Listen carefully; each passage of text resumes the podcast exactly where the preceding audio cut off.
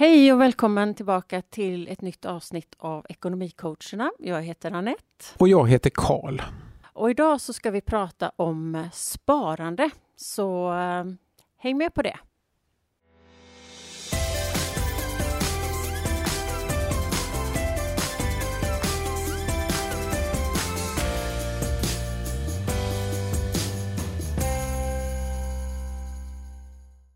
Ja, men vi har ju pratat om sparande tidigare, bland annat buffertsparande. Men idag tänkte vi ta en, eh, ett annat fokus. Mm. Vi kallar det för sparandets årshjul och det är ju egentligen ett sätt att tänka kring målsparande.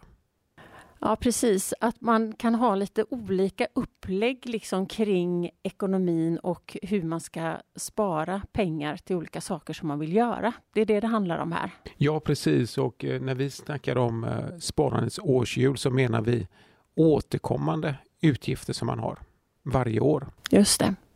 Så här blir det en ganska kort sparhorisont, eller hur? Den blir ju på max ett år egentligen. Ja, precis. Exakt. Så är det. Ja, men vi tänkte också ta fasta på sådana här återkommande utgifter eller händelser som, man, eh, som återkommer varje år. Och vi har hängt upp det lite grann runt eh, högtider och eh, lov, eller hur? Exakt. Därför att det är då det oftast kan bli lite dyrare. Man vill hitta på någonting, man Eh, vi har även tagit med födelsedagar som en utgift som man kan ha med i det här målsparandet. Ja, den är ju återkommande varje år. Exakt, den är det. Sportlov och semester. Julfirande till exempel. Det är också eh, händelser som återkommer eh, varje år. Så att, och de är också kopplade då till utgifter. Kanske en större summa utgifter, det vet man ju inte. Nej, men att fokusera på det här och lägga lite tid för att planera för den här utgiften varje år, det tänker vi att det är mycket värt. Ofta så talas det om att januari är den fattigaste månaden på året eller augusti. Mm. Och så behöver det ju inte vara. Nej exakt och det är det man kommer åt också med det här att man kan ha det här, man kan ha det, göra de roliga grejerna som man brukar göra men man tar, eh, man tar eh, man planerar för det i ekonomin mm. så att det inte ska bli sådana här tunga månader. Precis, man sparar alltså pengar löpande varje månad under året för de här olika högtiderna. Just det. Ja, men vad tänker du? Skulle du vad skulle, hur kan man motivera att man ska göra så här? Varför ska man göra på det här viset? Ja, alltså om jag tar till mig själv så har man ju innan man tänkte på det här sättet så har man ju haft det ganska stressigt. Ehm, det vill säga att helt plötsligt så kommer man på att man ska åka på en semesterresa på sommaren till exempel när man är ledig. Och när väl det ska betalas så kanske man får använda i stort sett en stor del av sin lön i alla fall för att betala för detta. Och det gör ju det att den månaden som man lägger ut de här pengarna då blir det mindre pengar över till annat. Och att det då blir lite stressigt. Och samma sak gäller ju andra högtider då, som julen till exempel eller någon födelsedag eh, där man ska köpa någon dyr present eller något sånt där. Då, då blir det ganska så stressigt helt enkelt. Eh, och att, eh, men sedan man började tänka på det här sättet så blir det mer liksom jämnt fördelat helt enkelt. Och det gör det att det blir, livet blir lite, lite enklare helt enkelt.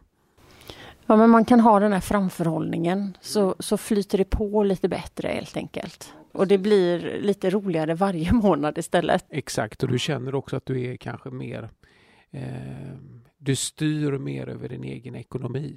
Mm, exakt. Så det är positivt. Vi, som sagt var, många olika typer av sparande har vi kommit in på i våra olika avsnitt och sådär. Och mm. som sagt buffertsparande har vi nämnt och, och vi även Alltså att spara pengar är ju något som kanske kan vara lite svårare än att spendera pengar. Men den här sparhorisonten den är väldigt kort. Ja.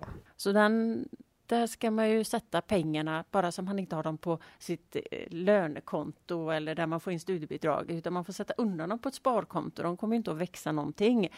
Utan de här är ju tänkta att liksom vara som att det blir ett, en jämnare fördelning över året till de här roliga sakerna som man ska göra egentligen. Ja, ja men de ska vara lättillgängliga naturligtvis de här pengarna. Ja.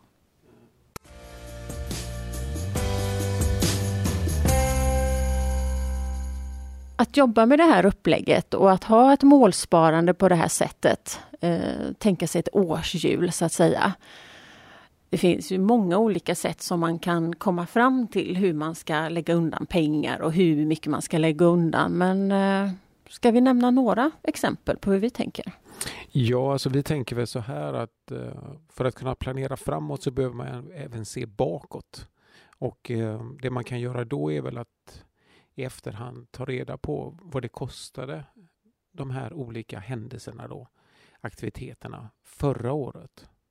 Ehm, och det kan man ju göra genom att till exempel gå in på sin internetbank eh, och titta där, liksom, hur mycket pengar gjorde jag av med de här månaderna? Eller till den här utgiften. Det går ganska enkelt att ta reda på. Det är ju ett jättebra sätt. Titta bakåt helt enkelt. Titta bakåt, absolut. Ja, men det är ett jättebra upplägg. Att eh, blicka tillbaka och titta på kontoutdraget för att se hur mycket pengar exakt det gick förra året, för det kan man se där. Sen kanske man har någon känsla också av var det ligger någonstans eller om man glömde bort något tillfälle eller var tvungen att hoppa över något tillfälle för man hade inte pengar till det helt enkelt. Så kan det ju vara. Men eh, hur går man vidare då? Ja, alltså så som jag ser det så eh, när man har tagit reda på vad det kostade. Eh, om vi till exempel eh, kommer fram till att förra året så kostade de här händelserna mig 30 000 kronor till exempel. Eh, då får, tycker jag man ska försöka utvärdera då i så fall också hur, eh, hur, hur, hur bra det här var. Eh, Tyckte jag att det var för mycket pengar eller för lite pengar? Och på det sättet sätta ett mål då för kommande år i så fall. Um, har man en utgift på 30 000 kronor då till exempel så om man då ska göra om det till ett månadssparande då innebär det att då dividerar man det med 12 och så får man fram att 2500 kronor ska jag spara varje månad till de här olika händelserna eller utgifterna som jag vet kommer inom 12 månader. Men som sagt, utvärdera tycker jag är jätteviktigt. Um, för att uh, sen göra ett bra sparande. Du kanske måste justera upp sparandet. Det kanske inte räckte riktigt med de här pengarna. Och då får du höja det istället. Då. Precis, och vi har ju som sagt eh, tänkt att det har varit, ja just högtider har vi varit inne på och födelsedagar och semester. Mm det är de områdena som, som vi har tänkt lite utifrån därför att det, det tror vi är ganska vanligt att, eh, att det är många som får lite högre utgifter vid de tillfällena. Och då får man fundera lite på vad kommer det för födelsedagar nästa år eller vad är det som inträffar nästa år som det kanske går lite mer eller jag vill lägga mindre pengar till exempel.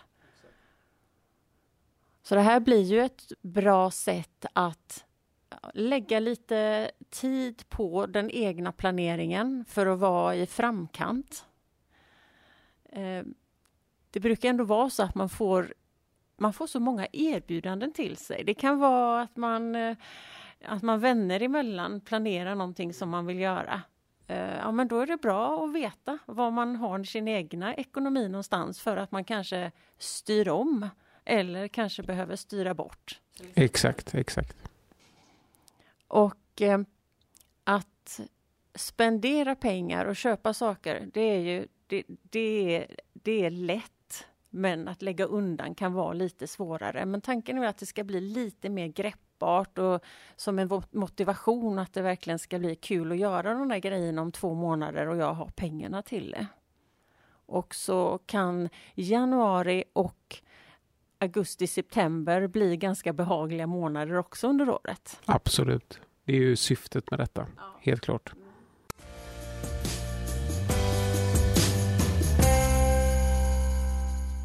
Ja, men jag tänker att det här är ju eh, inte första och det är inte sista gången som vi kommer in på området sparande, utan det kommer vi återkomma till flera gånger eftersom det är ett så, eh, alltså det är intressant hur oss vi tar, an oss, tar oss an våra pengar för att göra det så bra som möjligt över tid. Och idag så har vi pratat om ett mer kortsiktigt sparande. Precis, det har vi gjort. Och eh, vi har väl försökt i alla fall att eh, inspirera till ett nytt sätt att tänka kring det här med sparande och målsparande. Helt enkelt. Och att vi hoppas att man inser om man kan komma igång med detta att man känner sig att man är mer i kontroll i förarsätet när det gäller sin ekonomi. Ehm, att man är proaktiv istället för reaktiv. Ehm, och att på det sättet så blir det, det blir lite mer enkelt helt enkelt. Eh, att ha de här utgifterna återkommande varje år. Eftersom man har sparat till dem redan innan. Ja men precis. Så lägger man kanske 30 minuter så kommer man ju komma jättelångt. Men det kan göra stor, stor skillnad framöver. Det kan det göra och man behöver ju också som sagt involvera resten av familjen i detta också. Absolut. Mm. Det tycker jag. Men då så, vi avrundar bara med att önska lycka till helt enkelt. Lycka till!